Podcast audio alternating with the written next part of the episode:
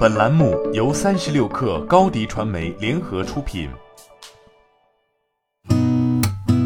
八点一刻，听互联网圈的新鲜事儿。今天是二零二二年一月二十六号，星期三。你好，我是金盛。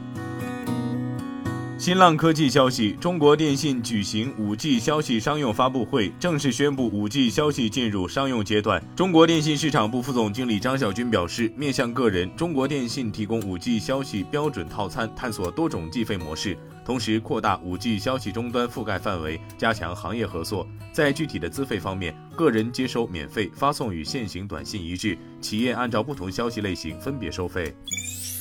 Tech 星球消息，小红书于近日进行了组织架构调整，原有的社区部和电商部将合并成新的社区部门。此外，有消息称，小红书 COO 柯南将负责电商业务。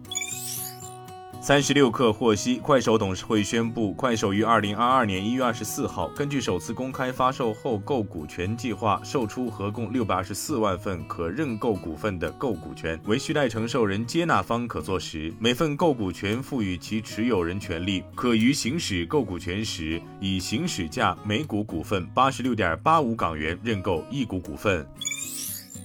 据澎湃报道，世茂集团近期在加快处置资产。该公司将能以交易的三十六个项目做成推介资料进行推广，以推进销售，合计报价超过七百七十一亿元。剔除通过抵押等已经用掉的融资额度，最多可回款二百三十六亿元。出售项目中不乏上海核心位置的商办、广州已经处于利润分配阶段的住宅项目、深圳地标项目世贸龙岗国际中心等核心资源。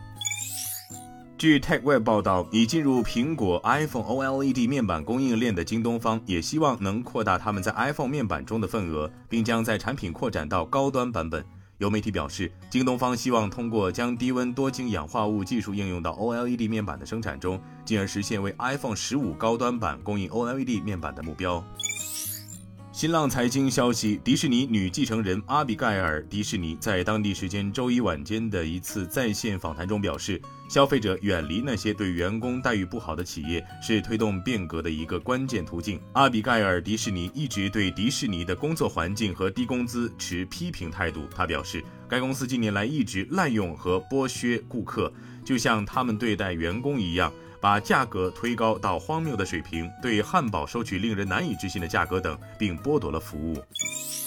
据报道，特斯拉和摩根大通银行发生了诉讼纠纷，诉讼围绕一项债券协议。特斯拉发起反诉，并指控称，该公司 CEO 埃隆·马斯克在2018年发表有关特斯拉私有化言论后，摩根大通银行妄图借这个机会获取不义之财。特斯拉指控称，2014年特斯拉发行一批可转换债券，摩根大通银行除了债券之外，同时获得了认股权证。摩根大通单方面修改了认股权证的条款之后，向特斯拉额外索取1.622亿美元补偿。今天咱们就先聊到这儿，我是金盛八点一刻，咱们明天见。